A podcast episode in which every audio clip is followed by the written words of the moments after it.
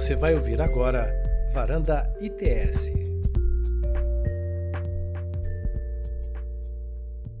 Bem-vindas e bem-vindos à varanda do outro lado do espelho, proteção de crianças e adolescentes em ambientes digitais.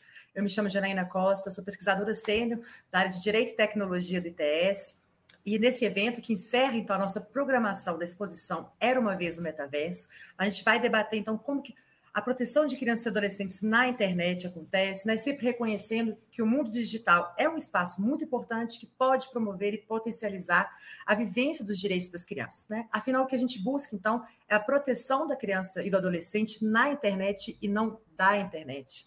A gente viu que, né, ainda mais do que antes, né, no contexto de pandemia e isolamento social, que há mais de um ano a gente atravessa, a internet realmente permitiu e potencializou o direito de crianças e adolescentes que têm acesso à rede, né? É sempre bom frisar que ainda existem muitas crianças e adolescentes, ainda mais no Brasil, que não têm acesso à rede, ou quando têm, é um acesso inadequado. Mas para aqueles que têm, elas puderam vivenciar o direito à educação, o acesso à informação, ao lazer, à liberdade de expressão, à vivência em comunidade. Então, realmente não é à toa que o acesso à internet ele é considerado um direito fundamental. Por outro lado, a crescente utilização das mídias digitais né, pelo público infantil também levanta sérias preocupações a respeito da garantia dos direitos desses indivíduos no ambiente online, especialmente no que toca né, à tutela da privacidade e à proteção de dados pessoais. Durante a semana de exposição que a gente teve aqui no Metaverso, que começou no dia 18, a gente teve várias metotalks, falamos de moderação de conteúdo e adolescentes na rede, falamos de direitos humanos e direitos da criança, falamos de publicidade infantil e até de design de games, por e para crianças. Hoje a gente quer fechar, então, essa semana com chave de ouro e tratar de possíveis respostas né, para mitigar os riscos, mas também promover os benefícios da experiência de crianças e adolescentes na internet, passando pelo papel de diversos atores, né, como os responsáveis legais, sociedade civil e empresas. Então, agora eu vou passar a palavra para minha colega e super parceira, Maria Mello, que ela vai se apresentar e apresentar também os palestrantes que estão aqui hoje com a gente. Maria. Olá, boa noite para todo mundo que está nos assistindo. Obrigadíssima, Janaína. É uma honra estar aqui hoje na mediação dessa varanda tão especial contigo. A atividade que coroa essa parceria profícua aí, né? Já entre o ITS e o Instituto Alana. Eu sou Maria Mello, sou jornalista e coordenadora do programa Criança Consumo, que é uma iniciativa do Instituto Alana, que há 15 anos, nesse ano faz 15 anos, que o Criança e Consumo trabalha para prevenir e mitigar prejuízos relacionados à publicidade, à exploração uh, comercial dirigida a crianças, inclusive na internet, cada vez mais. Uh, eu começo contando que estão conosco hoje aqui a Isabela Henriques, advogada e nossa diretora executiva no Instituto Alana, que há bastante tempo trabalha arduamente para conectar a discussão das infâncias e o tema do digital. O Gilson Schwartz, que é economista, sociólogo, jornalista, é uma referência no debate sobre games. E a Ana Cristina Retori, advogada, diretora do Instituto de Juristas Brasileiras, que tem contribuído bastante no último período com o debate sobre dados pessoais de crianças e adolescentes. A Celina Botino, diretora de projetos do ITS, que também estaria com a gente hoje, teve um imprevisto com seus filhos, sabemos quem tem que os tem, que isso acontece e infelizmente não vai poder estar conosco, então eu justifico aqui é, a ausência dela. Então, muito bem-vindas, bem-vindo, é um prazer enorme ter vocês aqui com a gente. Eu queria começar chamando a Isabela para esse papo, falando um pouco sobre os papéis dos diversos atores, players, né, é, personagens envolvidos nesse debate.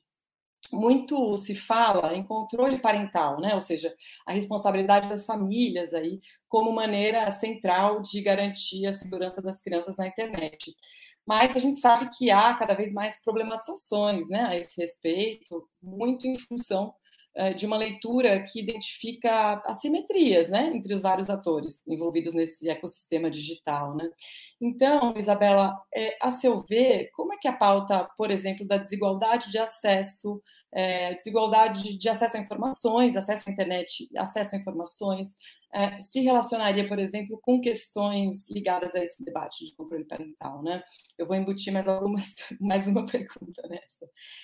Nesse sentido, qual você acha que deve ser o papel, enfim, desses players, das empresas, dos órgãos de Estado, da academia e da sociedade civil, a assegurar a proteção de crianças e adolescentes na internet? A palavra é sua. Muito obrigada, Maria. É um prazer enorme estar aqui com vocês hoje. Estou muito feliz, é, feliz com essa nossa parceria do Alana e ITS. É uma honra poder estar ao lado de pesquisadores e pessoas que são tão talentosas e que têm feito tanto é, nessas discussões relacionadas ao ambiente digital. Então, eu agradeço muito o convite para estar aqui, cumprimento é, os meus colegas de debate, nas pessoas da Maria Mello e Janaína Costa, e estou muito honrada de estar aqui, e, enfim, é, agradeço também a presença de todos os presentes que estão nos acompanhando agora. De fato, Maria, é, quando a gente fala da proteção de crianças e adolescentes no ambiente digital, é muito comum que as mães, principalmente as mães, mas também pais, responsáveis legais, as famílias, de uma maneira geral, sejam colocadas nessa posição de responsáveis exclusivas pelo cuidado dos filhos, pela proteção das crianças é, nesse ambiente. Isso também acontece em outras várias discussões sobre garantia de direitos de crianças e adolescentes, que não só essa relacionada no ambiente digital.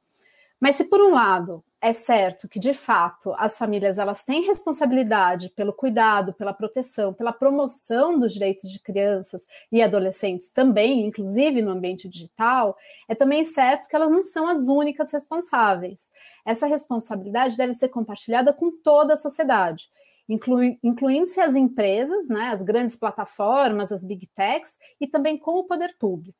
E essa responsabilidade compartilhada de forma ampla não especificamente em relação só ao ambiente digital, mas no que diz respeito à garantia de todos os direitos fundamentais de crianças e adolescentes, ela já está prevista no nosso ordenamento legal, ela é prevista no artigo 227 da Constituição Federal. E no caso específico do ambiente digital, essa corresponsabilidade ela fica ainda mais relevante. Como você trouxe, de fato, nós sabemos que existe uma enorme assimetria de poder, de conhecimento, de possibilidades entre as famílias e os grandes players, né? As empresas, principalmente, que atuam nesse ecossistema é, digital. E hoje em dia a internet ela é onipresente, ela está na maioria dos espaços que são frequentados pelas crianças, especialmente é, depois é, desse momento que nós vivemos, né, de pandemia, como a Janaína trouxe no início, em que as crianças estiveram ainda mais imersas no ambiente digital. Então, não é possível, assim, não é justo que se exija das famílias que elas sejam as únicas responsáveis por proteger as crianças em um ambiente, inclusive, em relação ao qual as famílias não têm, não possuem controle. E, e, e essa também é uma diretriz é, que o comentário geral número 25, que foi elaborado pelo Comitê dos Direitos da Criança da ONU e divulgado esse ano, é, é uma diretriz que esse comentário, esse documento, é, que vem se somar à Convenção sobre os Direitos da Criança. É, da ONU, que ele traz, ele trata da responsabilidade dos estados, dos países, sem dúvida nenhuma, mas ele também já traz a importância de que as empresas olhem é, e, e, protejam as crianças e os adolescentes também como uma responsabilidade que, que lhes cabe. E aí, é, a questão das desigualdades, né, das várias desigualdades, ela também é central nessa discussão. Né? É, a utilização é, de controles parentais, ou mesmo de uma atuação mais ativa por parte das famílias, ela passa definitivamente para um acesso de qualidade é, à internet, assim como também passa é, pelo acesso a informações, conhecimentos, a uma educação, enfim, sobre o funcionamento das tecnologias digitais, da informação e da comunicação. E aí, quando nós pensamos no contexto brasileiro, né, quando é, nós olhamos para o nosso país, é, em que temos uma população com índices é, absurdos, obscenos é, de desigualdade socioeconômica, nós entendemos que isso é algo que acaba ficando restrito a uma minoria é, da, da, da, população, né? Então, é, é, uma parcela minoritária de famílias que, de fato, tem condições de, de, é, de implementar a utilização efetiva de controles parentais e mesmo de ter uma atuação é, bastante ativa nessa mediação com as novas tecnologias. E aí, é, como conclusão, nós temos que a falta de acesso de qualidade à internet, ela impacta diretamente nas habilidades e, nas oportunidades não só das crianças, mas de toda a família, né, de, de uma maneira ampla, para efetiva participação é, nessa sociedade digital. É, alguns dados que nós temos, né, que a TIC Kids Online, que é referência nessa área, que traz os, os, os vários dados sobre é, consumo de internet por crianças e adolescentes no país, é, que o NIC.br nos traz, eles mostram que nós hoje ainda temos 3 milhões de crianças que estão completamente excluídas do ambiente online, né, que não haviam acessado a internet é, é quando, quando a pesquisa, é, uma pesquisa, a última de 2019, foi feita. E ela também mostrava que o telefone celular ele continua sendo é, o dispositivo predominante de acesso à rede entre a população mais vulnerável, né, em que é, mais de 70% de crianças é, dessa população mais vulnerável acessavam a internet exclusivamente pelo telefone celular, que nós sabemos que proporciona uma baixa qualidade de experiências digitais, né? Então, é, essa mesma pesquisa, que também entrevista crianças, adolescentes e, e, suas famílias, seus responsáveis legais, mães e pais, ela também traz um dado de que é, a escolaridade dos adultos é, responsáveis pelo cuidado das crianças, ela está associada às ações de orientação e mediação junto aos, aos seus filhos e filhas no ambiente online. Então, por tudo isso, né, nós voltamos ali para o artigo 227 da Constituição Federal, no sentido de que é imprescindível que as empresas que disponibilizam produtos e serviços na internet, as grandes plataformas nas quais as crianças né, navegam e, e, e, consomem, que elas promovam os direitos de crianças e adolescentes, inclusive desde o desenvolvimento, né, desde o seu design. Esses, eh, esses produtos e serviços, eles muitas vezes eles não são pensados para serem utilizados e consumidos por crianças, mas é, eles deveriam ser, e cada vez mais se exige que é, os direitos da criança sejam pensados é, desde o design, no sentido de que é, as, as, grandes empresas, ao é, colocar um produto é, disponibilizar esse produto ou serviço na internet, que ele já seja adequado, né? que de alguma forma ele já traga é, a proteção dos direitos de crianças e adolescentes, né? que ele já conte com a possibilidade de que ele venha a ser consumido por crianças e adolescentes, ainda que ele não tenha sido desenvolvido especialmente para crianças e adolescentes. Né?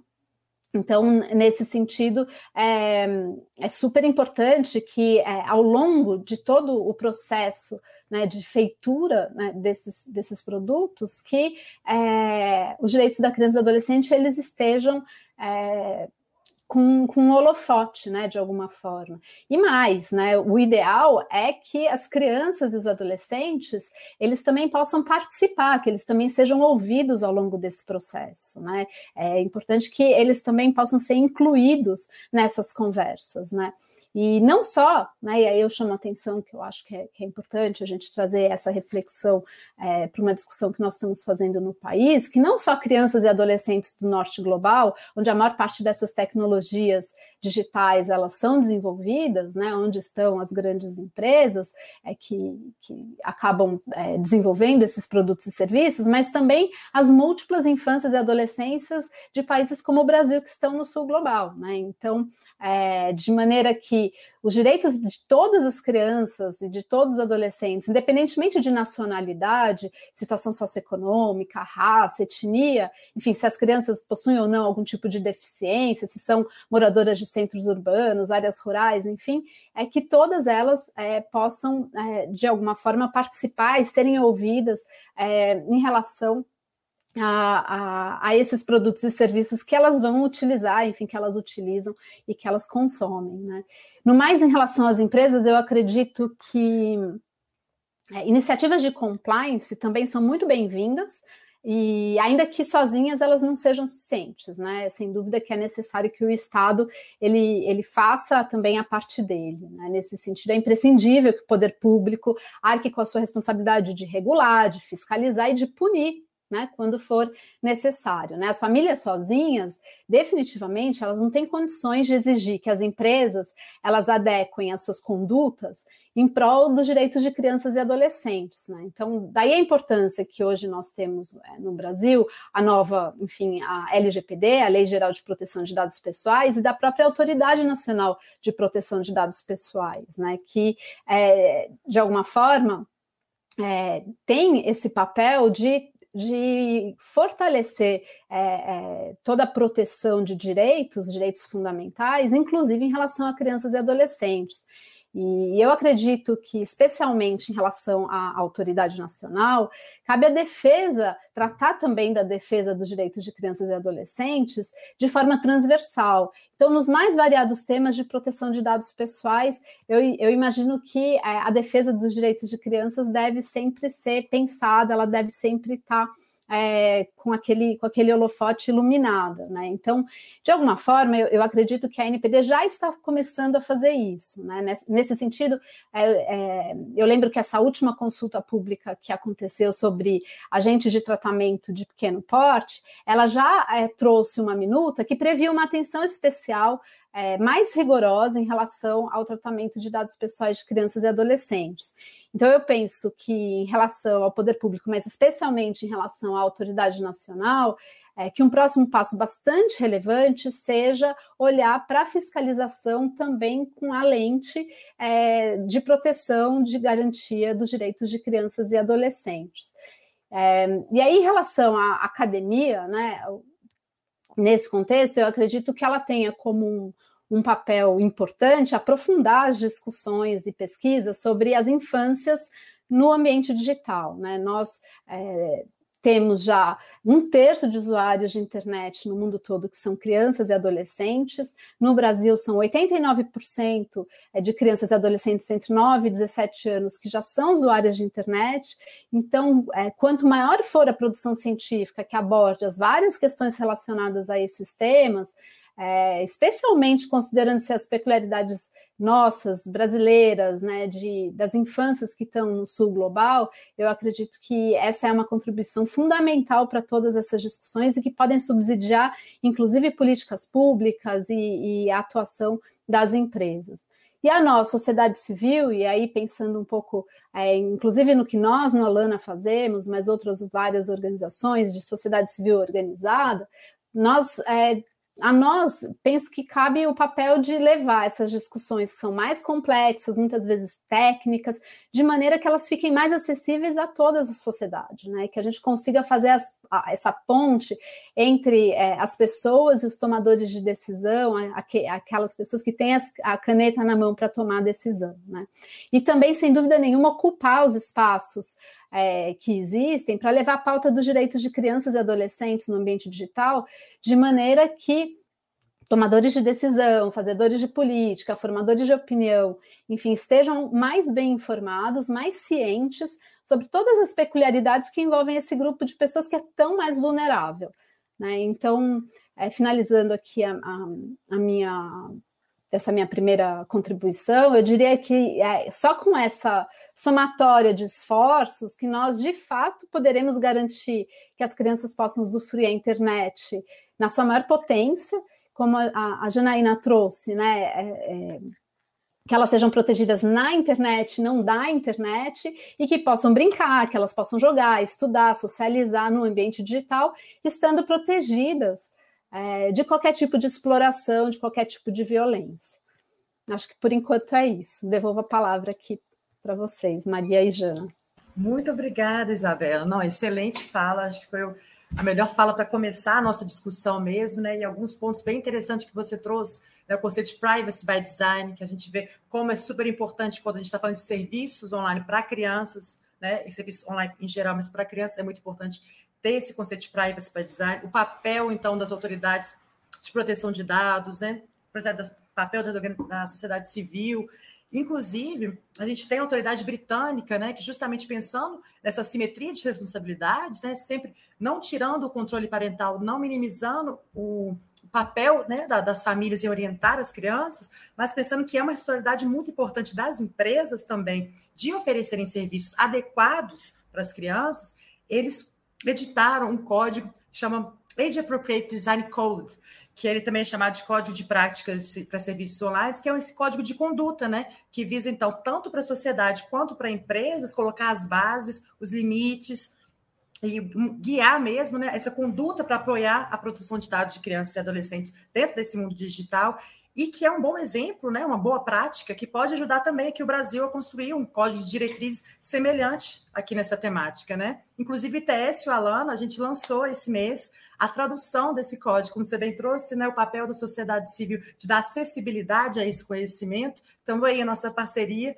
foi justamente nesse sentido também de traduzir esse código, ele está ele está disponível aí dentro do metaverso, está disponível no site da Alana, está disponível no site do ETS, em que a gente traduziu esse código, ele realmente, a gente acha que ele pode inspirar, talvez, a própria Autoridade Nacional de Proteção de Dados a criar um código semelhante aqui para o contexto brasileiro, né?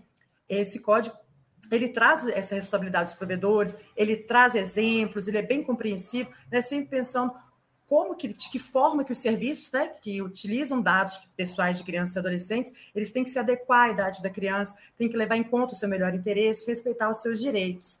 E aí a gente viu, além da autoridade britânica, tem outras iniciativas, como essa autoridade, de, nesse sentido de endereçar, né, é, pensar em medidas especiais de proteção às crianças na internet ao redor do mundo. E aí eu vou passar eu vou vir para a Ana Cristina, então, porque ela coautorou dois estudos sobre melhores práticas de proteção de crianças e adolescentes na internet, né? Um, um, relatório de proteção de dados pessoais de crianças e adolescentes que traz o cenário brasileiro e as experiências internacionais e a continuação desse trabalho que a gente está lançando hoje, que traz também as sugestões e adoções de diretrizes de boas práticas para a NPD.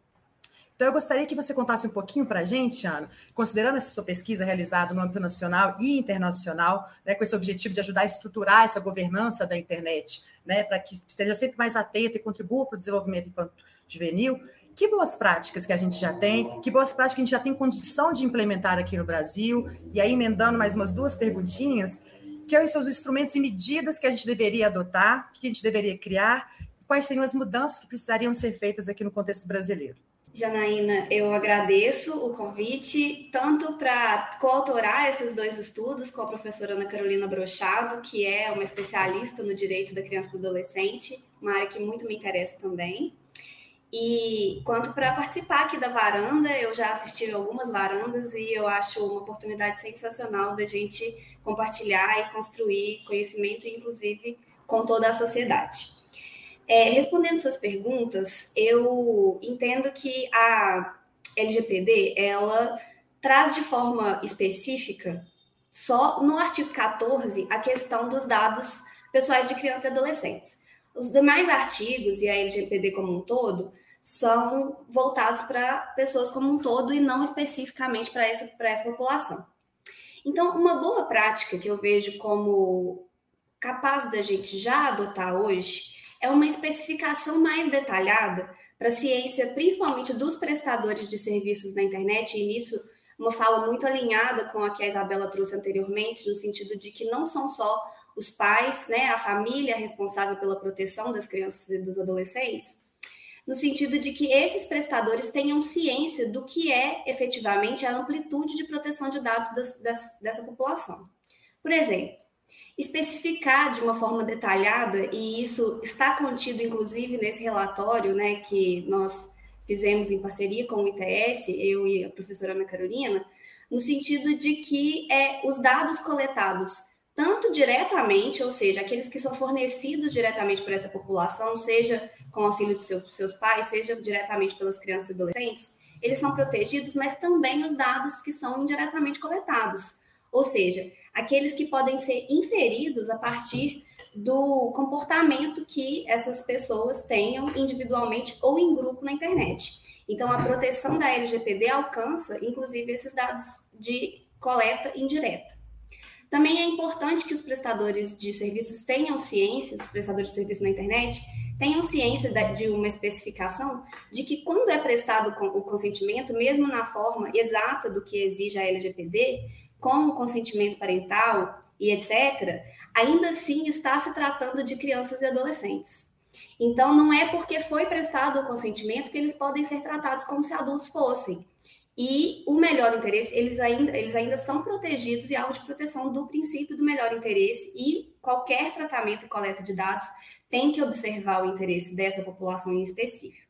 Além disso, também é uma questão né, que já dá para a gente implementar como melhores práticas que, e eu acho que essa é a questão mais importante, que os é, agentes de tratamento de dados, coleta de dados, já atuem desde logo numa forma mais conservadora do que aquela que é colocada expressamente pela LGPD.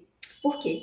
No artigo 14, é dito que é necessária a obtenção de consentimento parental apenas de crianças, até, portanto, os 12 anos, conforme define o Estatuto da Criança e do Adolescente no Brasil. E dos adolescentes, né, que seriam de 12 a 18 anos, então esse consentimento parental não seria exigido. Mas isso destoa muito do que é a prática mais corriqueira dos, dos modelos internacionais, em sua maioria, e também destoa do que é o nosso regime das incapacidades no Brasil, que diz que os menores impúberes, para a execução de atos da vida civil, precisam da, do acompanhamento de seus pais representando-os. Então, nesse caso, é, eu considero como uma boa prática, implementável desde já pelos prestadores de serviços na internet, e que seria extremamente importante que eles já atuem na obtenção do consentimento não só de crianças, ou seja, pessoas até os 12 anos, mas até os 16. E ainda que isso seja, né, uma forma, possa ser feito de formas diferentes. Por exemplo, para uma criança de 11 anos, faça uma, uma abordagem do, desse consentimento que seja mais criteriosa. Então, você pede que os pais efetuem uma ligação gratuita para um serviço para prestarem o consentimento, ou que eles façam o pagamento via cartão de crédito de um valor simbólico. E para os casos de um adolescente de 15 anos, aí você faz só o, a exigência, uma exigência mais simples, que é o envio de um e-mail, por exemplo, de confirmação do consentimento parental. Então, é, eu entendo que de, de logo a gente já pode é, incorporar, isso está baseado nas experiências internacionais, e eu acho que seriam ótimas práticas para já serem adotadas pelos prestadores no país. Agora, o que a gente já deve adotar é, aqui no Brasil, eu tenho como uma importante medida um estímulo para o prestador de serviço, quando ele estiver desenvolvendo o serviço, fazer uma identificação do que, que é o público, que vai ser né, o, o público-alvo de seu serviço. E nisso, nessa identificação, ele não está eximido de falar: meu, meu serviço não é voltado para crianças e adolescentes, e por isso eu não tenho que me preocupar com o tratamento de dado deles. O que ele tem que pensar é se este serviço, mesmo se não voltado especificamente para crianças e adolescentes, ele poderia atrair a atenção deles. E nesse caso, se for é previsível que crianças e adolescentes, mesmo não sendo o público principal, possam ter é, ser atraídos a esse serviço, os, é, o, servidor, o prestador tende a se preocupar sim com a proteção e o tratamento dos dados.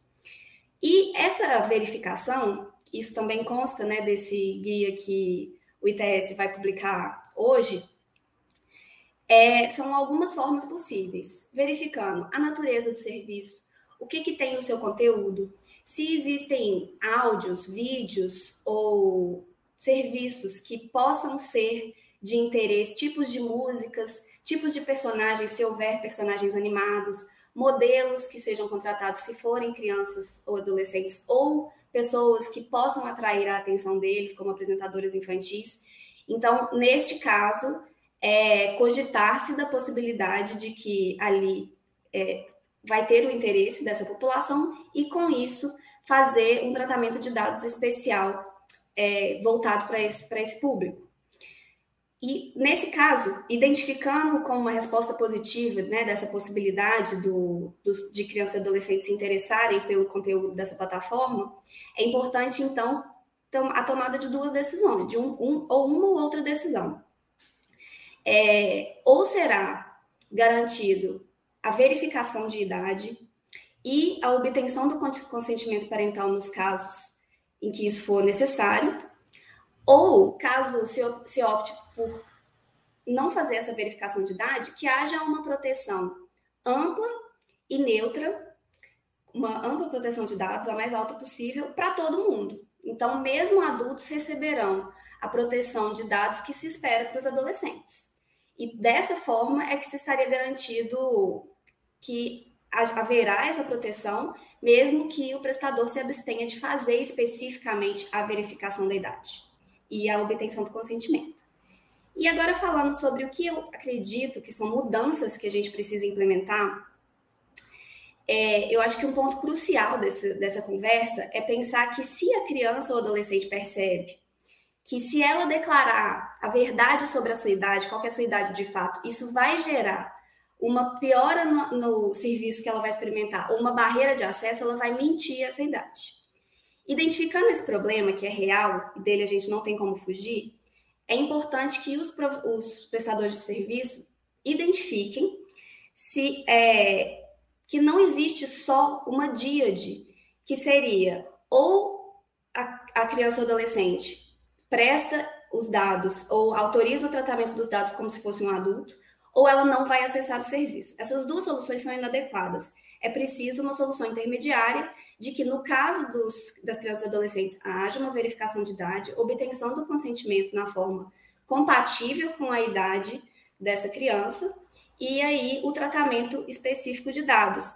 E esse tratamento pode ser é, uma coleta mínima né, dos dados, segundo aquilo que é estritamente necessário para o uso do serviço, um armazenamento por tempo, tempo reduzido, o impedimento do compartilhamento desses dados com terceiros, uma desativação já por padrão do sistema, que não, não seja parte, é, seja obrigação do usuário de fazer, uma desativação de serviço de monitoramento, ou se houver serviço de monitoramento que haja uma indicação na tela né, de que aquilo está sendo realizado. Então, é importante que os prestadores de serviço tenham essa consciência de não impedir o acesso porque isso vai é, levar a que o acesso seja feito pela criança ou adolescente quando ela conseguir, como se ela fosse uma adulta, e aí todo o sistema de proteção vai ruir.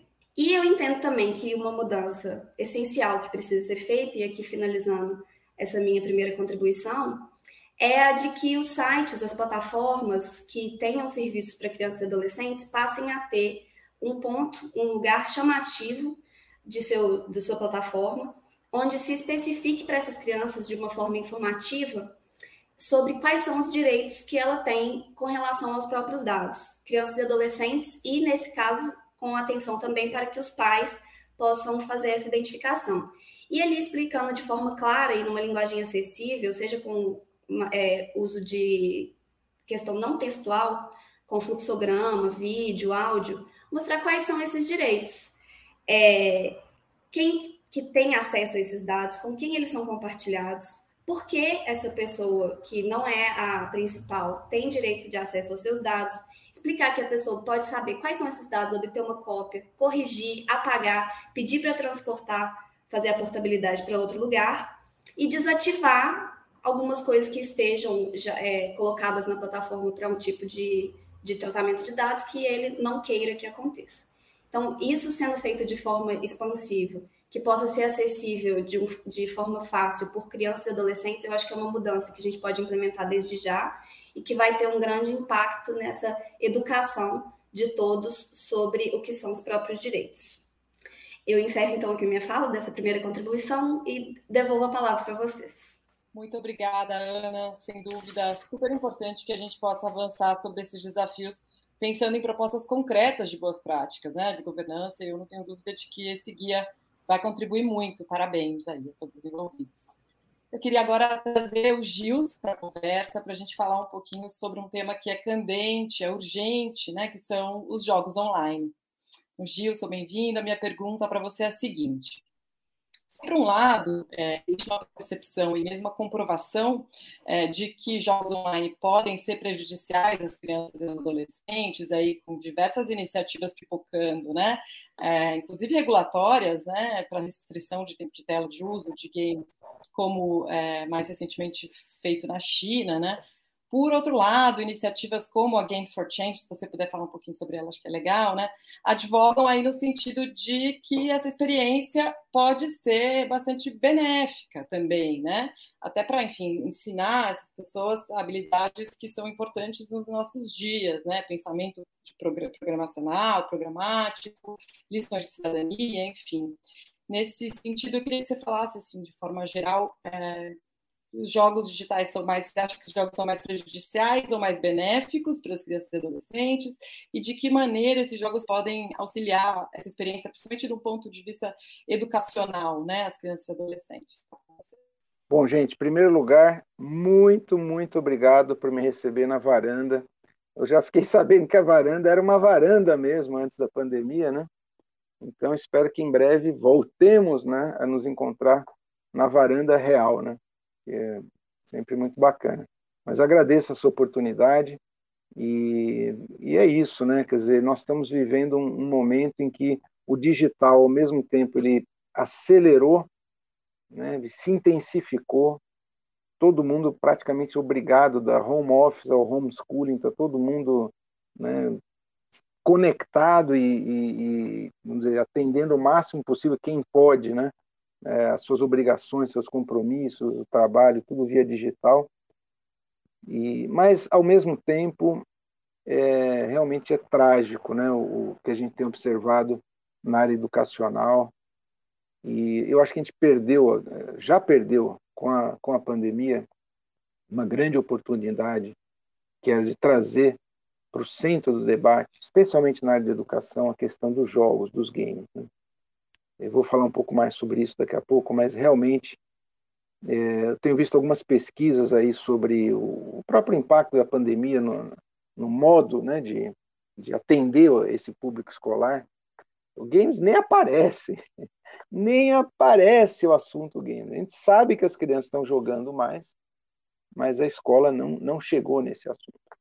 Então, essa, esse é um gap, né, um, é um hiato ainda muito grande de entender que o lúdico o jogo, o game, o lúdico, ele, ele tem que ser é, incorporado à nossa vida de uma maneira menos dualista, menos dualista. Nós vivemos uma, uma, uma, uma, uma cisão, né? uma separação muito grande entre aquilo que é necessário e aquilo que é prazeroso. Isso é uma coisa que vem vem de longe, vem dos gregos, né? vem dos gregos. Vamos lembrar que na Grécia, trabalho era coisa de escravo. E a especulação, a metafísica, a poesia era coisa realmente do ser humano, cidadão.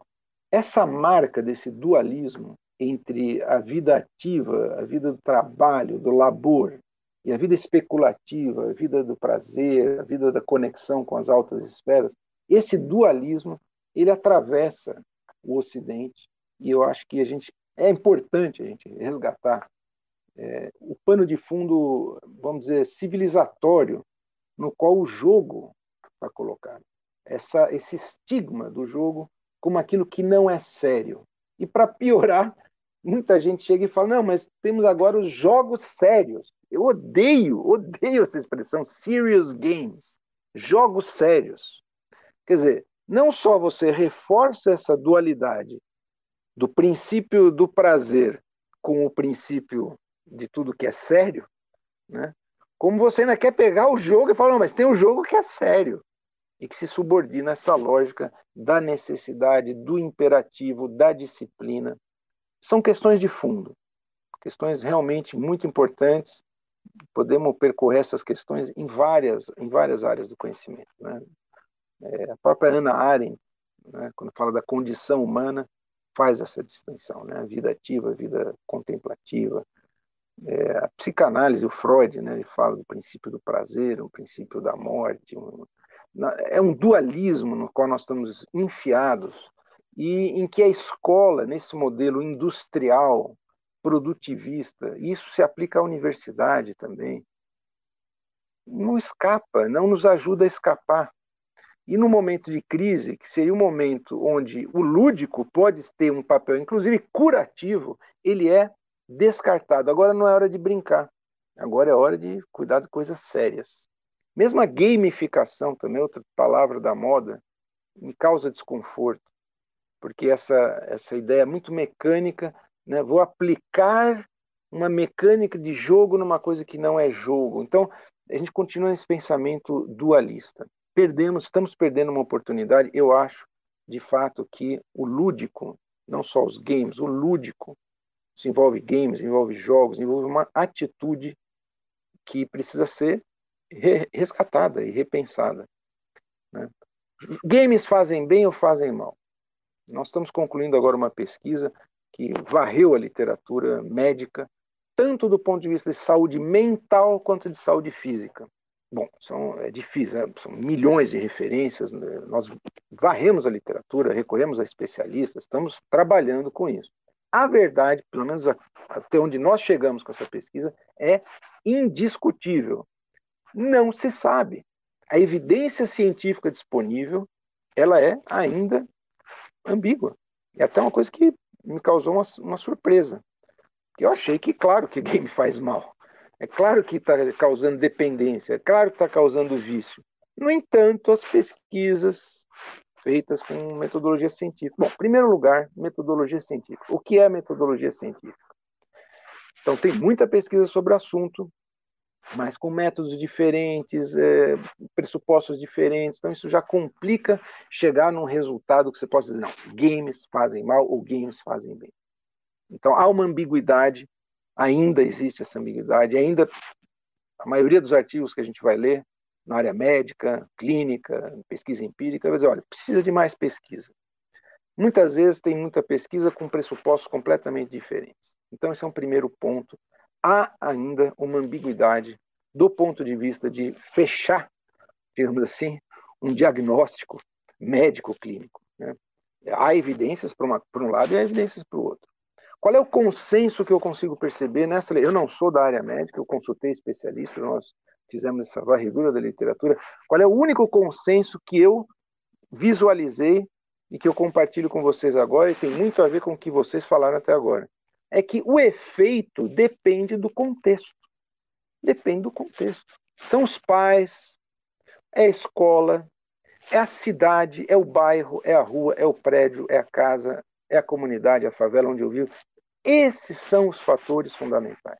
Não dá para jogar no game ou no tempo de tela, passou X horas, né? a responsabilidade, digamos assim, um fator causal que seja mais para a saúde ou mais para a doença.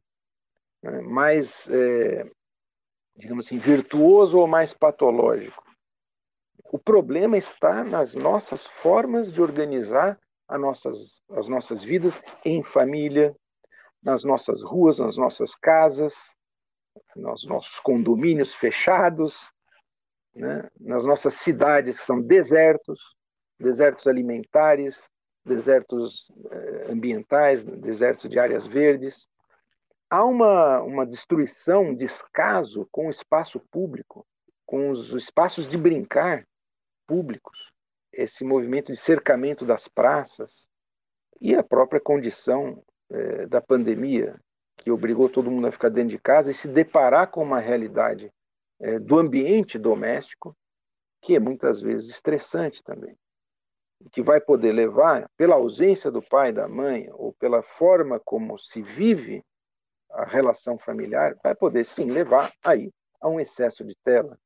Então, esse é um ponto muito importante a atitude parental não é simplesmente de controle. Nos Estados Unidos, por exemplo, as pesquisas mais recentes, é até curioso isso aqui, porque se você observa, por exemplo, a Entertainment Software Association, a ESA, é uma maravilha.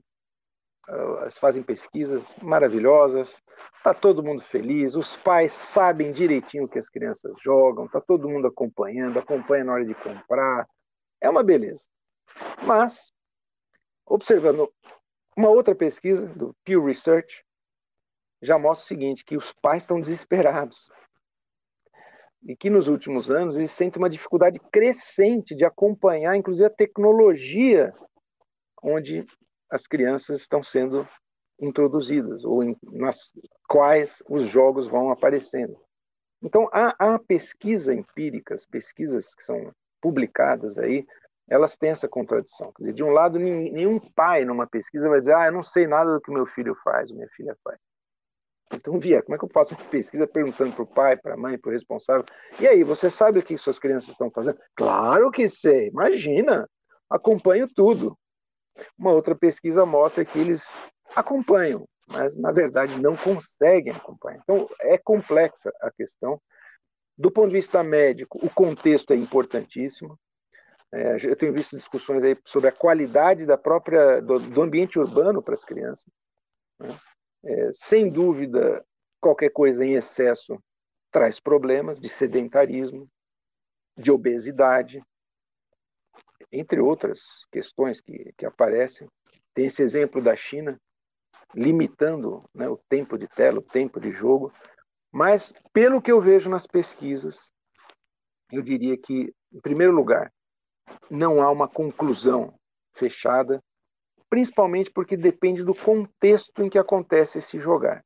Né? E um último ponto nessa minha primeira intervenção, que eu acho fundamental, e eu tenho visto pesquisas interessantíssimas sobre isso, é que essa predominância, esse crescimento do game, do jogo na sociedade, do jogo criativo, ele nos últimos anos trouxe para primeiro plano algo mais importante que o si, do que jogar games, que é um mercado extraordinário que não para de crescer. Mas trouxe para primeiro plano, em muitos países isso vira já uma política pública ou uma prática é, nas universidades e, e nas escolas, que é criar jogos, chamada Game Jam. É uma atividade lúdica voltada à criação de jogos. Então, criar um jogo já é visto hoje como um processo, uma atividade pedagógica extraordinária para o desenvolvimento das chamadas competências do século XXI. Quem já participou de uma Game Jam sabe do que eu estou falando. É muito legal. É muito legal. Você não precisa saber programar. Tem várias funções. Você vai aprender. Vou, vou, voltar a falar sobre esse tema. Eu acho que já estourei aqui o tempo da minha primeira intervenção. Mas eu queria então sublinhar que sim, há perspectivas é, importantes, positivas. O contexto é fundamental e criar jogos pode ser tão ou até, principalmente, mais importante do que jogar, aprender a criar brincadeiras e games. Muito obrigada, Gilson. É muito interessante ouvir você falar isso, né? Dessa questão, talvez não ter esse olhar maniqueísta para olhar para jogos, né? Você pode aprender e se divertir. Para aprender não precisa, não, não necessariamente o remédio para ser bom tem que ser amargo, não é, não é bem assim. E me traz, me remete muito à metatalk que a gente teve ontem com o Marlos e com o Tom. O Marlos, ele tem um consultor mirim no, dentro do metaverso, eles estão criando um universo lá dentro de Roblox, e esse, o Tom, que estava conversando com a gente ontem, estava contando dessa experiência que ele está co-construindo com o Marlos um, jo um jogo dentro do Roblox. Se eu, se eu não estou enganado, chama Baby Bombs que é muito legal. Eles deram uma palhinha do jogo para a gente ontem. O Tom jogou um pouquinho online com a gente e dava para ver como é que ele estava se divertindo fazendo aquilo, mas também assimilando um conteúdo programático, esse conteúdo que a Maria até trouxe, né? Que hoje na sociedade digital é muito bom ter mesmo, né? É, é somos múltiplos, somos muitos, e é importante na sociedade digital ter certas competências, certas habilidades digitais que você pode assimilar brincando, né? É bem interessante. Muito obrigada.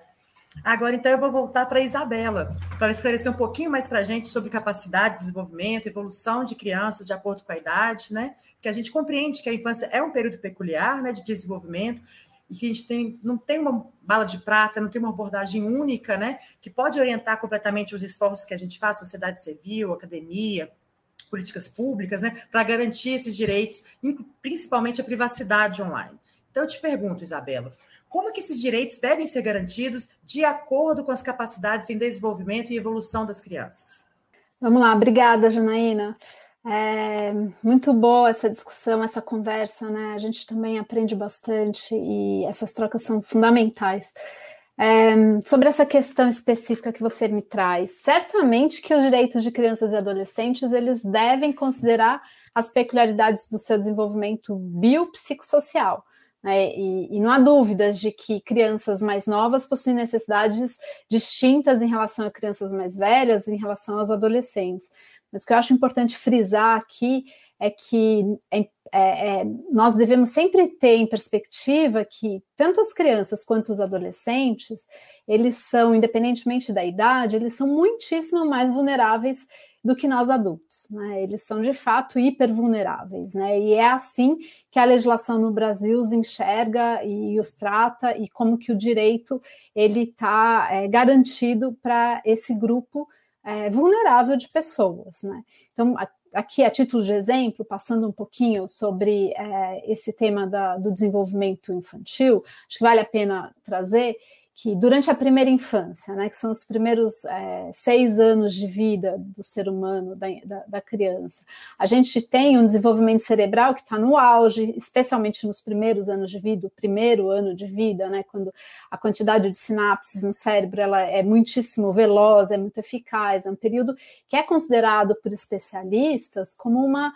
janela de oportunidade é, para o desenvolvimento pleno do indivíduo. Né? Isso significa que durante esse, essa fase de vida, esses primeiros seis anos, é fundamental que a criança ela receba estímulos que sejam positivos ao seu sadio desenvolvimento, além, é claro, obviamente, de ter os seus direitos fundamentais é, garantidos, direito à vida, é, com dignidade, direito à saúde, direito à educação, enfim, de forma que ela também esteja é, protegida de violências diversas que possam causar situações daquilo que é, se chama de estresse tóxico, que possam prejudicá-la é, e gerar impactos na vida dessa criança que possam ser levados é, para a sua vida adulta, enfim, que possam ter impactos para toda a sua vida. Né? Então, daí a importância também da legislação é, e do direito, e, e, quando a gente olha também para o ambiente digital, que é, essa criança ela, ela seja cuidada, ela seja protegida, seus direitos também sejam promovidos. Agora, é importante também que a gente olhe e aqui trazendo uma outra é, é, faixa etária, né, quando a gente pensa na adolescência, o início da adolescência, por volta dos 9, entre 9 e 14 anos, que esse também é um período que também é considerado uma janela de oportunidade, é, quando são também desenvolvidas capacidades cerebrais fundamentais para o ser humano. Aliás, o Unicef ele tem um material maravilhoso sobre esse tema. Eu super recomendo para quem tiver interesse em se aprofundar mais nessa, nessa conversa, que se chama O Cérebro Adolescente, é, a segunda janela de oportunidade.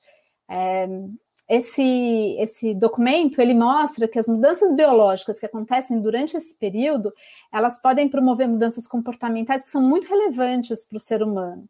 E algumas das pesquisas que são citadas nesse, nesse paper da, do Unicef sugerem que a capacidade de tomada de decisão dos adolescentes ela é bastante influenciada pela elevada sensibilidade que eles têm, por exemplo, a recompensas imediatas. Né? Então, isso, isso dá a, a, nós adultos, tanto do ponto de vista é, como enquanto famílias, é, mães, pais, cuidadores, mas também é, a desenvolvedores, enfim, a todo mundo que de alguma forma se relaciona com as crianças, as próprias empresas, é, de alguma forma, isso nos dá é, um, uma orientação em relação a como que nós podemos cuidar para que esse direito, para que esse melhor interesse da criança, ele seja de fato observado, né, na prática. Né?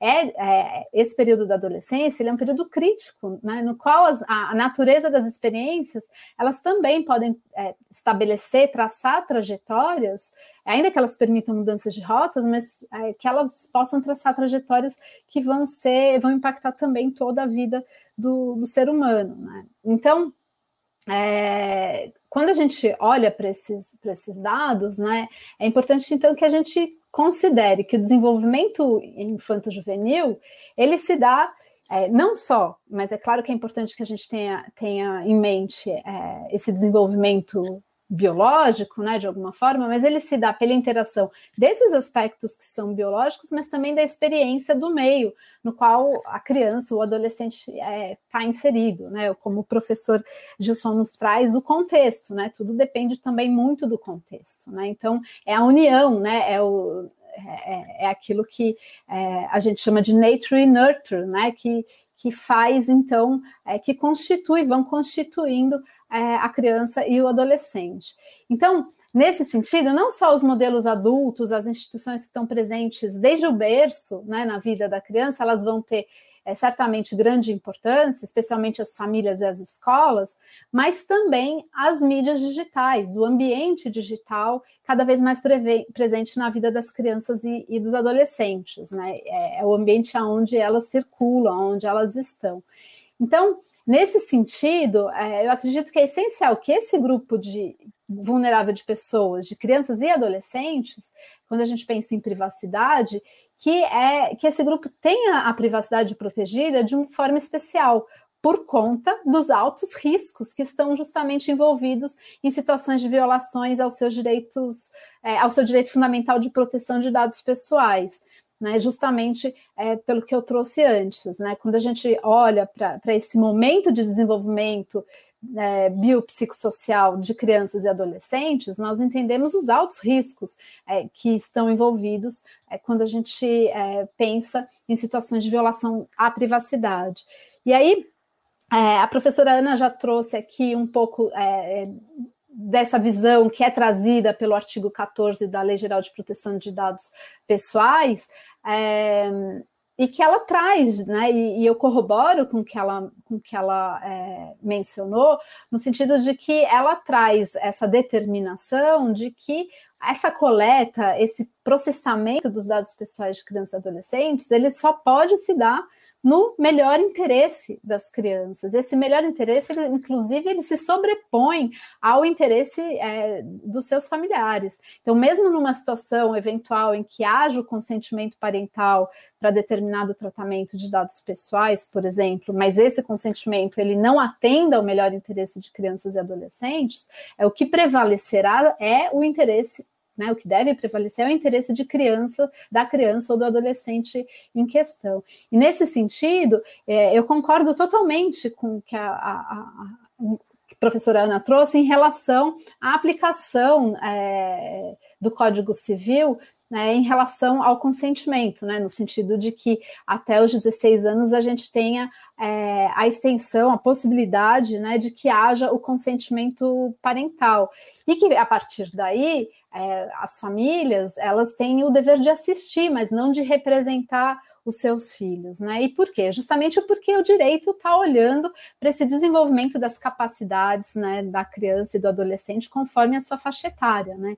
Então, é, ainda que é, e aqui um, é, é, um outro tópico, seria uma outra discussão, mas é, ainda que o consentimento não é, não seja, a meu ver, a única base legal para se fazer o tratamento de dados pessoais de crianças e adolescentes, mas olhando para essa questão específica né, das faixas etárias, acho que vale iluminar essa questão é, que já foi mencionado anteriormente. Outro exemplo que eu acho importante de trazer para essa discussão é, é diz respeito à questão da publicidade, né, o direcionamento de publicidade para crianças.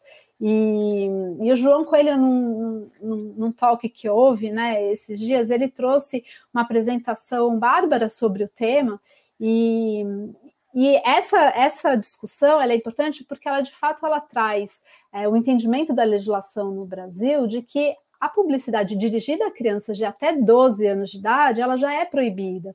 E por que, que ela é proibida, inclusive no ambiente digital? Justamente por conta é, da, da, do desenvolvimento infanto-juvenil, é, né? Justamente porque as crianças, quando elas são muito novas, é, até por volta dos seis anos de idade, elas sequer conseguem diferenciar, distinguir o que é conteúdo do que é uma mensagem comercial, uma comunicação mercadológica, uma publicidade. E mesmo quando elas conseguem fazer isso, quando elas já, já fazem essa distinção, elas ainda não entendem o caráter persuasivo da mensagem publicitária. Né? Então, a publicidade ela se aproveita daquilo é, nos termos que a lei traz, né, do, do Código de Defesa do Consumidor, é dessa deficiência de julgamento e experiência da criança. Né? Daí é que nós temos defendido é, ao longo dos últimos anos, e pelo programa é, Crianças Consumo, que é coordenado pela Maria Mello, que está aqui com a gente hoje, que a publicidade voltada ao público infantil de até 12 anos de idade, ela, ela já é proibida pelo ordenamento. Né? E esse entendimento, inclusive, tem sido é, é, corroborado, enfim, e, e, aprovado pelas cortes superiores. Né? Nós já temos decisões do Supremo Tribunal Federal, do Superior Tribunal de Justiça nesse sentido. Agora, quando nós pensamos no ambiente digital e olhamos para temas é, relacionados à privacidade, como é, a Janaína me trouxe na pergunta, é importante que a gente olhe também para aquela publicidade que é microsegmentada, né, que ela se vale dessa coleta, desse processamento dos dados, do tratamento de dados pessoais de crianças e adolescentes, para ser direcionada, né, para que haja esse direcionamento é, específico, né, conforme os interesses é, demonstrados né, através desse tratamento. E nesse caso, é, nós entendemos, e, e, eu acredito que é, isso vai acabar se consolidando é que essa publicidade e, e, que faz parte do modelo de negócios que hoje domina a internet, daí a importância dessa discussão, sem dúvida nenhuma, mas é, que essa publicidade microsegmentada, também chamada publicidade comportamental, ela já pode ser considerada ilegal é, no nosso ordenamento é, jurídico legal, quando ela for dirigida tanto para crianças quanto para adolescentes.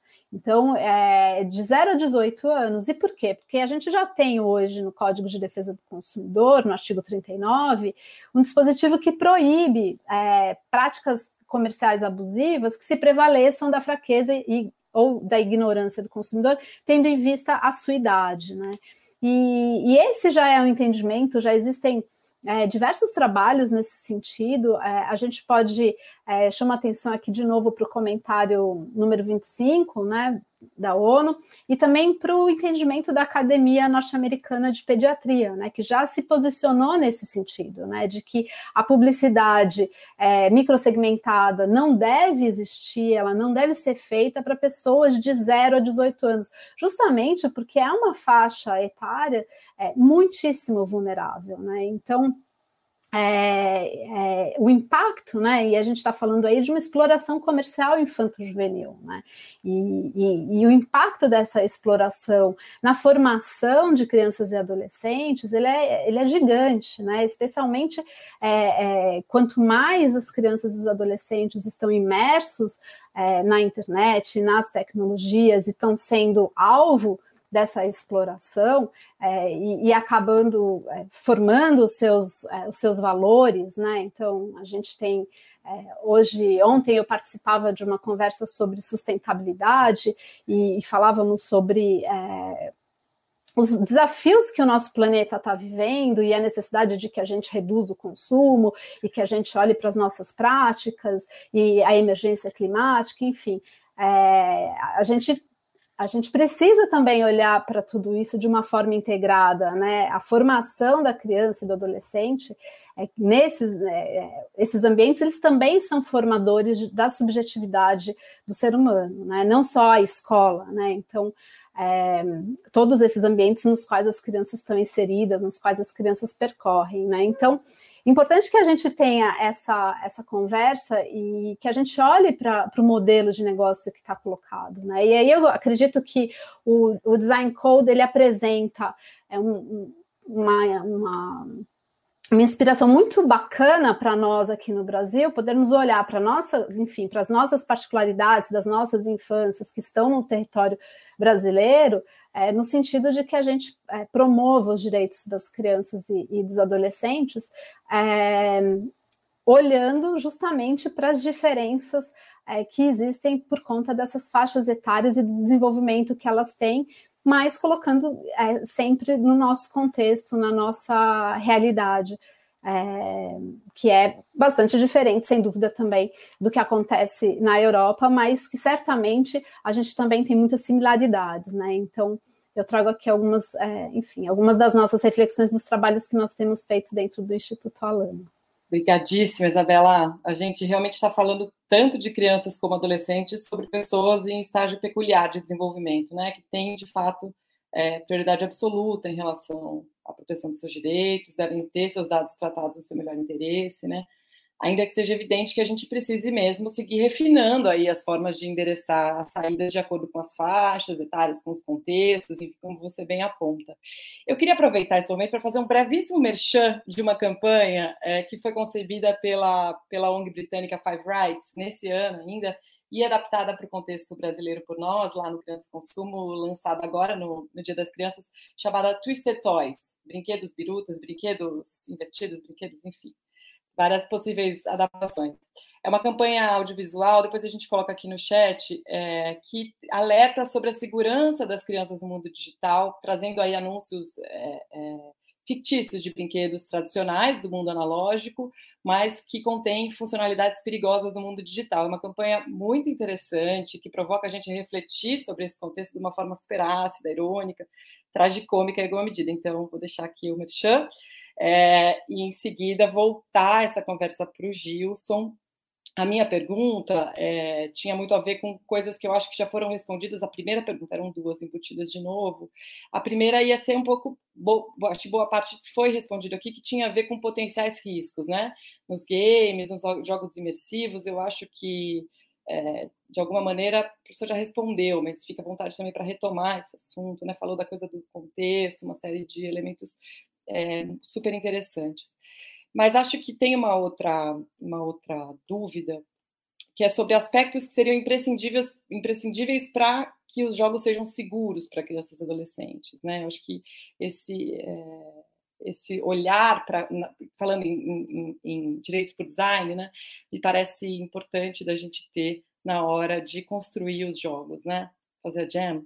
Está com você, professor. Queria fazer uma brevíssima intervenção antes do Gilson começar, para trazer também a pergunta da Elisa, que talvez você já possa endereçar também, Gilson. Ela quer saber a opinião sobre conteúdos prejudiciais veiculados por meio de jogos e a relação com a proteção de direitos fundamentais de crianças e adolescentes. Acho que também é bem legal a gente trazer essa perspectiva do nosso especialista em jogos. Pois é, é essa é uma questão realmente importantíssima, porque, de fato, um game ele é reflexo de um game design. E o game design, ele é o resultado de um processo iterativo de testar aquele produto até chegar num nível de captura da atenção ótimo. Então, é diferente de um livro, sei lá, alguém que escreve um livro, ele escreve a partir do que ele sente, do que ele imagina que é o leitor, da sua experiência de literato, literata, enfim. Então, essa interação ela tem muito mais a ver com um programa de televisão que realmente é testado, com um produto que é testado, você faz uma pesquisa de mercado, do que com uma obra de arte que ela expressa muito mais a subjetividade de um criador, depois pode ser um sucesso ou um fracasso. O objetivo do criador realmente é expressar o seu sentimento, a sua inspiração, e evidentemente ele tem ambições de público, mas ele não vai ficar testando um livro ou uma pintura para saber qual é aquela que agrada mais. Já quem desenha uma novela, um produto de televisão, um game, um produto audiovisual, ele tem essa oportunidade de fazer testes, testes de mercado e tudo mais. Então, acho que aí tem uma questão é, importante. O design de um jogo, como o design de um produto audiovisual, ele já pressupõe um conhecimento e uma pesquisa de mercado na sua própria elaboração. Então, o quanto desse conteúdo já é desenhado para agradar aquele público-alvo, essa é uma questão que cria uma espécie de círculo vicioso. Né? Porque muitas vezes a gente fala, ah, mas esse programa de televisão, puxa, poderia ter programas melhores, que levassem as pessoas a, digamos assim, evoluir mais, digamos assim, intelectualmente, de um ponto de vista talvez elitista. Né? Mas, por outro lado, ela, esses programas são exatamente aquilo que o público quer ver. Então, acho que tem um problema aqui de design que é esse design, digamos que pressupõe já você fazer aquilo porque você sabe que vai agradar aquele público-alvo e você vai fazendo retratos do que aquele público-alvo é, faz, ou quer, ou gosta e vai seguindo aquilo. Quando uma coisa faz sucesso, todo mundo imita, vira um algoritmo e aí ninguém mais escapa daquilo. Então, acho que tem, esse é um primeiro ponto é, em termos do conceito de um design de um produto audiovisual. Agora, tem também né, aquilo que está chamando muita atenção, especialmente na área de regulação nos Estados Unidos, no Congresso americano, que é os chamados dark patterns, esses padrões sombrios, né, especialmente focalizando as crianças. Então, é, hoje, por exemplo, é, o mercado publicitário mais extraordinário do planeta Terra, ele está nos telefones celulares não é mais no, no computador, nem no notebook, né? não é rede social, não é web, é mobile. O crescimento extraordinário da venda de tablets também nesse período da pandemia, porque muita gente passou a depender realmente de um acesso a conteúdos educacionais é, que são distribuídos é, por essas telas e aí, claro que um tablet tem uma tela maior, em vez de você ficar assistindo aquele conteúdo educacional que foi lá, distribuído por alguém, pela escola, por, por alguma fonte. Então, você aumentou muito, esse mercado está crescendo dos tablets e, de modo geral, tudo que é mobile está crescendo. Com a chegada do 5G, então, isso vai crescer ainda mais. E aí, o grande mercado publicitário hoje, né, no, nos anos 2000, era realmente a web, né, é, no, nos anos 2010 foram de fato as mídias sociais, hoje é o game mobile. Né? Então já se calcula em 3 bilhões, 3 bilhões de usuários de, de mobile e, e, e, os jogos estão aí. E aí o, os dark patterns, com seus truques de captura da atenção, né, de indução ao consumo, né, é, loot box, né, que são verdadeiras é, caixinhas surpresa, né, é, e, e, são caça-níqueis. No final das contas, nós estamos falando de um nível de sofisticação na lógica do caça-níquel extraordinário. Isso está sendo denunciado em, em várias áreas. Então, não é só a questão que está hoje muito em evidência, que foi colocado para Facebook, Instagram, de induzir comportamentos é, que prejudicam a saúde mental de meninas, de adolescentes, essa coisa da projeção de uma imagem. Claro, essa é uma questão importante também, mas tem a questão da publicidade que está dentro dos jogos. Então, é, eu tenho um conhecimento limitado nessa área. Eu sei, né, como a Isabela colocou, que já temos aí legislação é, correndo atrás de publicidade para crianças e adolescentes, mas dentro dos games existem mecanismos que induzem ao gasto, induzem ao consumo dentro do próprio game. E aí é uma pergunta que eu, eu me coloco, porque pelo que eu tenho visto na literatura e no debate, especialmente nos Estados Unidos, na União Europeia, isso que está acontecendo, essa explosão da publicidade in-game advertising, quer dizer, a publicidade dentro do game, isso ainda é um problema muito sério, muito sério e que precisa ser devidamente endereçado e, e avaliado. Eu acho que uma coisa é uma propaganda na televisão, um outdoor, numa revista, você tem um nível de visibilidade da mensagem é, praticamente total. Né? Agora, dentro de um game, você colocar, é, por exemplo, certos itens que você tem que coletar para poder mudar de nível. E aí, na verdade, você também tem a opção de comprar esses itens e avançar no jogo. Quer dizer, esses loot boxes, essas, esses caça-níqueis, são mecanismos que são desenhados e têm sido extremamente nefastos né, do ponto de vista de, da criança, né, como já foi colocado, a criança ela não consegue diferenciar do que é uma coisa posta ali para induzir o consumo, né, de outra que faz parte do jogo, ou que seja uma, uma dinâmica do jogo normal. E outra coisa, quer dizer, como se vende muito audiência, então o design do jogo também pode ser feito de tal forma que seja um jogo infinito, em que na verdade o que interessa é mostrar que as pessoas estão ali o tempo todo com comportamentos muitas vezes até compulsivos de estourar bolinha ou de fazer coisas que são repetidas infinitamente para gerar de fato mais tempo de tela e com isso é, monetizar isso, né, do ponto de vista de publicidade, de anúncios e tudo mais. Então acho que é, a área de games ela traz um desafio importante porque ela cresceu muito. Acho que perdemos momentaneamente o áudio do Gilson. Deixa eu ver se ele... Enquanto a gente espera, então, é, o Gilson tentar resolver os problemas técnicos aqui. Vamos seguindo então. Eu queria já agradecer muito a fala do Gilson, acho que foi extremamente esclarecedor. Remete muito a uma meta talk que a gente teve no primeiro dia da exposição, foi com o João Marchegas e com o Lucas Muniz. A gente estava falando de moderação de conteúdo na rede, e aí uma das perguntas que a gente estava fazendo, né, que veio até da audiência, como é que a gente modera conteúdo dentro dos jogos, né? A gente já dentro tem. Ó, do dentro dos jogos, pois é, no Roblox tem algumas notícias, né, mostrando de conteúdo extremamente inapropriado lá dentro. E quem é que está lá dentro? Os pais, é um, é um metaverso onde a gente está hoje, né? Se você não está lá dentro, você não está vendo o que está acontecendo lá dentro. Como é que se modera esse conteúdo? Desde publicidade, quando é conteúdo realmente inadequado para outros motivos, que não necessariamente seja publicidade ou propaganda direcionada a crianças, né? No caso, acho que do Roblox foi é, para a Fernalha nazista, né? Propaganda nazista. Então, a gente a sensibilidade do tema. Então, muito obrigada, Gilson. Obrigada demais. É, eu vou, quero agora, então, encerrar nossa segunda rodada de perguntas. Diga para a audiência, você que está aí, pode fazer mais perguntas sobre o YouTube. A gente vai ter uma rodada final de considerações finais. Se tiverem mais perguntas, coloquem aí que a gente passa para os nossos palestrantes por aqui, tá bom?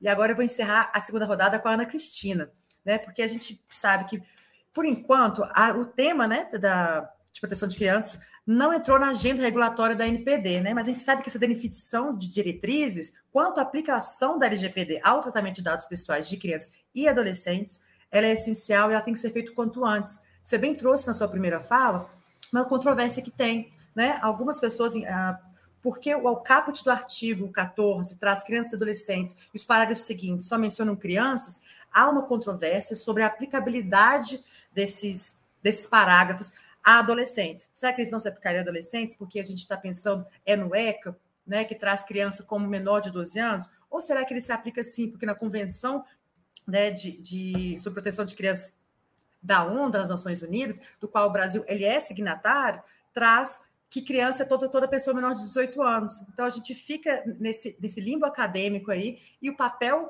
de, de dirimir essas dúvidas, como a própria LGPD traz, é da nossa Autoridade Nacional de Proteção de Dados. Então, a gente espera, ávidos, que todas essas controvérsias e outras, também sobre moderação, consentimento, né, que a gente tem debatido aí desde a da publicação da nossa Lei Geral de Proteção de Dados, possam vir a ser dirimidas pela autoridade. Então, fazendo todo esse gancho, para te perguntar, Ana, Quais são, então, as principais questões para a elaboração de diretrizes e boas práticas de governança por parte da Autoridade Nacional de Proteção de Dados? Que caminho que você acha que ela deveria seguir? Por onde que ela deveria começar? Né? Se existe uma questão mais urgente que a outra? Eu já trouxe a minha opinião, você trouxe também um pouco também na sua primeira fala. E se você tiver também alguns bons exemplos internacionais aí que na, na sua pesquisa você fez para trazer, olha, o que a França está fazendo, o que a Irlanda está fazendo, será que isso é adequado ao contexto do Brasil? O que pode ajudar a nossa empreitada aí? Janaína, agradeço a sua, pergunta. Realmente, a gente tem uma atuação da NPD aí que é muito necessária e ela tem se feito urgente no caso de crianças e adolescentes. E eu acho que a minha principal sugestão, assim, por onde que eles poderiam iniciar, é começar o trabalho à luz de experiências internacionais. Porque a internet é global, e então aquilo que se aplicou bem lá fora pode se aplicar bem aqui dentro, claro que com algumas medidas de adequação. Mas fazer uso dessas experiências internacionais, você me falou de exemplos, né? O Reino Unido e a Irlanda, eles possuem já guias de boas práticas é, editados, um deles foi traduzido pelo ITS, tornando essa acessibilidade maior aqui para nós. E então eu acho que seguir essas experiências internacionais, que são muitas, é uma boa fonte, uma boa origem para a NPD seguir esse guia de boas práticas. Foi à luz dessas experiências e tornando, coadunando elas com o nosso ordenamento brasileiro que a gente fez, né, o guia que eu já mencionei, eu e a professora Ana Carolina, em parceria com o ITS, esse guia de boas práticas como sugestão para essa, essa iniciativa da NPD. E o que eu acredito que é, é uma questão super urgente é que o nosso ordenamento, por si, e eu nem acho que ele deveria fazer isso como ordenamento jurídico, como lei, é, ele não especifica formas de verificação de idade e formas de obtenção de consentimento parental.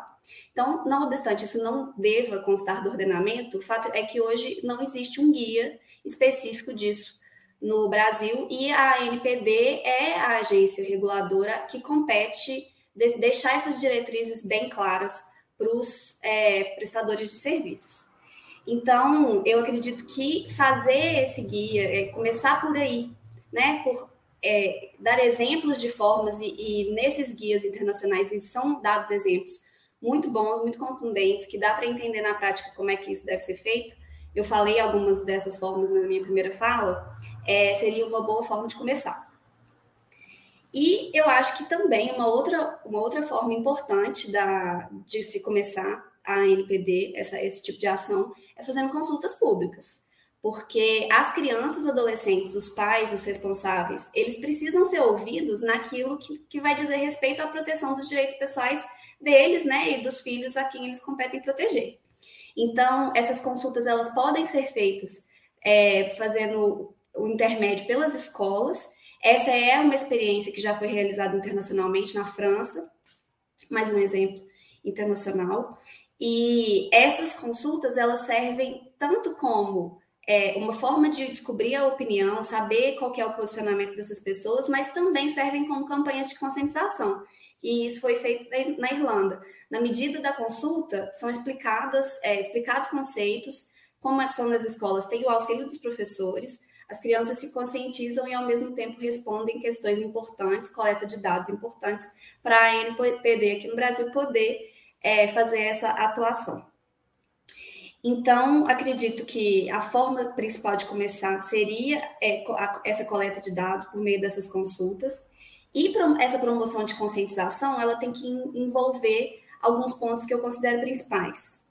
Por um lado, é dizer é, quais são os benefícios que a inserção digital, e nesse caso vai ser uma conscientização que é inclusive para pais responsáveis, mas indo além deles, também para os produtores e desenvolvedores de conteúdo e para os é, legisladores, né, para aquelas pessoas que têm a caneta na mão, como a Isabela falou na primeira fala dela, é, é uma conscientização geral que diga sobre os benefícios da inserção digital das crianças e adolescentes para, os seus desenvolvimentos de habilidades e para essas é, habilidades do século XXI que o professor Gilson falou, mas também acompanhado de um alerta sobre os riscos, em especial para essa idade, como pessoa em desenvolvimento, que Isabela também falou, porque se você faz, por exemplo, um perfilamento, né, cria um perfil de uma pessoa que ainda não tem uma personalidade formada, isso pode trazer consequências muito graves, porque ela não é aquilo que o perfil dela de ser.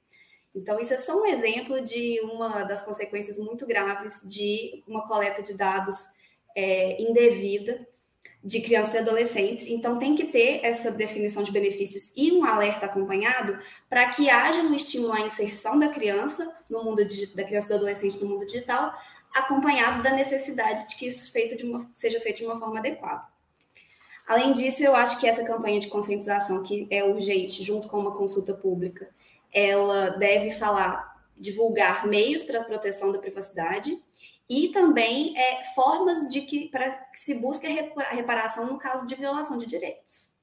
Então, acho isso também imprescindível de ser feito pela ANPD. E passando a, a isso, eu acredito que tem uma questão que é super urgente, que é a edição de um guia de diretrizes básicas. Porque um guia completo, tal como esse da Irlanda, que eu mencionei, ele vai ser mais delongado de se fazer. E isso não torna é, dispensável que a NPD haja de uma forma mais imediata, sem prejuízo da qualidade, mas com relação às questões mais sensíveis.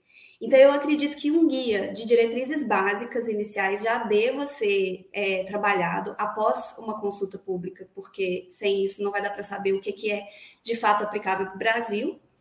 E né, nesse guia de diretrizes básicas, tratar as questões que eu trato como fundamentais, que são essa obtenção de a formas de obtenção de consentimento parental, é, formas de permitir que pais e crianças e adolescentes possam buscar suporte, né, obrigação de canais de suporte é, nas próprias plataformas, lugares para fazerem denúncias, e, e eu acredito que nesse guia já é necessário que haja o estabelecimento de meios de fiscalização e de sanções, porque é isso que vai ser o verdadeiro estímulo para que os é, desenvolvedores de serviços é, efetivem as diretrizes básicas contidas nesse guia. Acho que esse, essa é a questão mais urgente, inicial, e por isso, por aí que a, a NPD eu sugeriria de começar. Muito obrigada, Ana. Sem dúvida, a aplicação da LGPD, é, tendo como elemento, elemento transversal os direitos das crianças e adolescentes, é um objetivo comum, né, para todos nós. Ah, tudo indica que ano que vem esse tema entra mais fortemente na pauta da autoridade e certamente a gente precisa seguir conversando muito, sensibilizando o conjunto da sociedade no sentido de apresentar propostas concretas, inclusive sim à luz de experiência de outros países, né? Também levando em consideração as nossas particularidades. Infelizmente, a gente vai caminhar para o final dessa conversa maravilhosa, gente. Para isso, eu queria convidar os nossos palestrantes para que façam as considerações finais. Queria lembrar também que esse papo vai ficar gravado no YouTube, no site do IPS, do Criança Consumo. E aí, queria começar, então, invertendo é, em relação à ordem do começo, chamando a Ana Cristina, mais uma vez agradecendo por seu tempo com a gente aqui. Ana, por favor. É, eu que agradeço, Maria, agradeço também, Janaína, agradeço os professores Gilson e Isabela, aprendi muito hoje. É, eu vou mudar meu pensamento aqui de considerações finais para responder uma das perguntas que foi feita no YouTube, é, no sentido de se há limite para os controles parentais. E eu vou reiterar uma questão que eu falei, é o limite para controles parentais no uso da internet por crianças e adolescentes é o melhor interesse desse, dessas crianças e adolescentes, né? A própria autoridade parental é um poder-dever dos pais de criar e de educar seus filhos. Então, por mais que seja um poder dos pais, ele é feito sempre em atenção ao melhor interesse dos menores. Então, ele é limitado naquilo que é efetivamente benéfico e em atenção àquilo que os, é, é do interesse das crianças e dos adolescentes e não dos próprios pais. Por isso que é, os, as ferramentas de controle parental, elas é, não devem, por um lado, substituir a conversa dos pais com seus filhos, né? E para crianças e para adolescentes, para os adolescentes, os, eles devem ser estimulados a chamar, as crianças devem ser estimuladas a chamar os pais para tirarem dúvidas e os adolescentes para é, menos, né? Menos do que as crianças, porque eles já estarão educados nesse sentido, mas ainda assim necessitando de assistência parental. Mas a, no uso de controles parentais, é importante que os desenvolvedores coloquem sempre um dispositivo que permita às crianças saberem que estão sendo monitoradas. Porque dessa forma existe uma relação de transparência e ainda assim é permitida a proteção pelos pais. É, trago aqui uma informação de que houve um benchmarking realizado pela Comissão Europeia em 2017 que identificou que não existe uma ferramenta de controle parental específica que funcione de maneira abrangente para todas as preocupações parentais. Então, usualmente, é necessário um, uma combinação de formas de controle, mas ainda assim, sempre é voltados para o melhor interesse da criança e não para alguma questão específica do pai que possa, por exemplo, violar a privacidade do filho indevidamente, sem que isso ajude, né? E, mas também é, fazendo dessa maneira combinada de forma que ele sempre tenha, ainda assim, ciência de que está sendo monitorado. É isso, eu agradeço de novo minha participação, um abraço a todos, vou ouvi-los para as considerações finais. Obrigada, Ana. Passo imediatamente para o Gilson, agradecendo também por estar com a gente essa noite. Palavra sua, Gilson. Obrigado, vou fazer eu agora um pouco o meu merchan agora, é convidar todas e todos que estão aqui nos ouvindo para o dia 12, para os dias 12, 13 e 14 de novembro agora, quando acontece a nona edição do festival da Games for Change para América Latina. A Games for Change tem exatamente esse espírito que eu espero ter compartilhado com vocês aqui, que é um espírito crítico, porém construtivo, buscando evidências na ciência para emitir opiniões, buscando uma atividade lúdica como princípio existencial mesmo, não apenas a preocupação com o mercado de games ou com o produto, com a tecnologia em si, mas com a importância para a nossa vida de a gente repensar o tempo que a gente vive, o tempo que a gente gasta com as nossas famílias, com amigos, com brinquedos, né? que, que a gente possa de fato evoluir como sociedade. Os jogos são parte disso. Né? Uma atitude lúdica é parte disso. É, ser lúdico é ser tolerante, é ser crítico, criativo, é ser apaixonado, é ser respeitoso da surpresa, da inovação, não pela inovação, mas porque é importante acompanhar os tempos que mudam. As gerações estão chegando, elas vêm com a sua própria voz. Então, a atitude lúdica é uma abertura diferente para o mundo do trabalho também. E a Games for Change ela vem batalhando por esses valores. Né? Então, acho que temos que atuar nessas várias áreas. O, o game, em especial, é um, um objeto inter ou até transdisciplinar, e fica aqui o meu convite, junto com o agradecimento, né, a essa participação muito, muito legal, aprendi muito, e espero que a gente se reencontre já já para continuar esse bate-papo, seja numa varanda, seja no nosso festival, agora em novembro. Abraços, muito obrigado de coração. Nos encontramos lá, Gilson. Muitíssimo obrigada. Isabela, foi um prazer ter você aqui com a gente hoje. A palavra é sua. Obrigada, Maria. Também aprendi muito, estou muito feliz de ter participado, agradeço muitíssimo o convite. Foi muito bom ter estado aqui com os professores Gilson e Ana. Obrigada, Maria, Janaína. É, dá vontade da gente alongar essa conversa, né? Porque os temas realmente são muito, muito empolgantes, né? Então, é, eu fiquei aqui pensando na nossa atuação no Alana, é, no âmbito do programa Criança e Natureza, em que a gente tem defendido também é, a importância desse brincar ao ar livre também, né? Então a gente defende que quanto mais é, mais telas, mais ambiente digital, mais natureza a gente precisa, né? Essa é uma fala do, do Richard Louv, é, que tem defendido isso, né, que, que, a gente deve colocar na balança, no sentido especialmente para as crianças, né, que estão nesse período de desenvolvimento é, tão, tão importante para toda a vida, tão peculiar.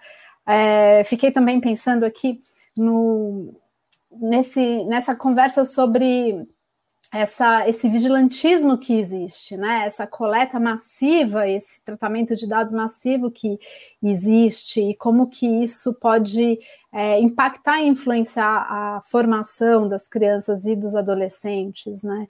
E recentemente é, eu estava lendo o livro da professora Carissa Vélez, né? e ela traz isso, é, o livro é, o livro dela, assim, em que ela traz é, como, como privacidade é poder, como que é, as crianças podem, é, justamente por viverem num ambiente é, de muita vigilância, inclusive como a Ana traz aqui a importância de que controles parentais sejam é, informados que existem para as crianças, mas como que essas, como que as crianças e os adolescentes eles podem é, ter dificuldades de, de, viver num ambiente de vigilantismo extremo e dificuldades de errar, né? E o erro faz parte da natureza humana, né? E, e, e essa criação de uma autocensura, enfim, acho que também é um debate bem importante quando a gente pensa é, nos direitos de crianças e adolescentes e na formação, no desenvolvimento das crianças e dos adolescentes,